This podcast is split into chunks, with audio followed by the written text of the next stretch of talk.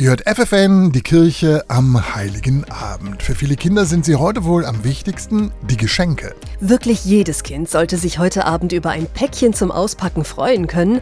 Das haben sich in Duderstadt die Caritas, der Familienbund, die katholische Gemeinde, der Apotheker und das ortsansässige Orthopädie-Technikunternehmen gedacht und zum ersten Mal vor drei Jahren zusammen eine Wunschzettelaktion gestartet. Jedes Jahr wird die Aktion größer. Noch vor wenigen Tagen haben Freiwillige im inklusiven Campus der Caritas über 500 Geschenke verpackt. Ich mache das einfach mit, weil mir das auch Spaß macht und ich denke, es ist eine sinnvolle Aufgabe. Auch mal jemandem was Gutes zu tun, den man auch nicht kennt, aber man weiß, da sind genügend Menschen, die sich sicherlich ganz doll darüber freuen.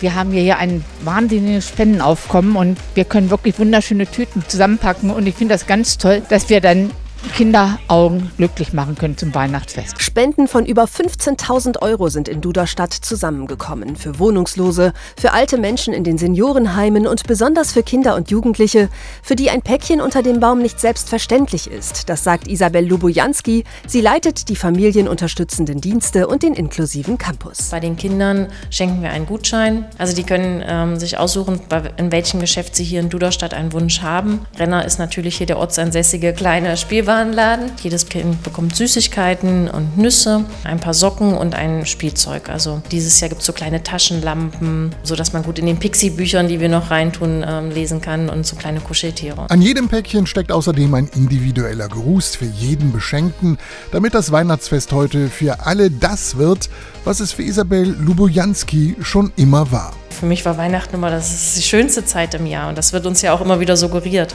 Aber ich glaube, es gibt ganz viele Menschen, für die das einfach keine schöne Zeit ist. Und da ein bisschen Freude zu schenken, ich glaube, das ist nur ein kleines bisschen. Aber ja, was gibt Schöneres, wenn man auch an Weihnachten ein Geschenk auspacken kann und kann sich dann darüber freuen.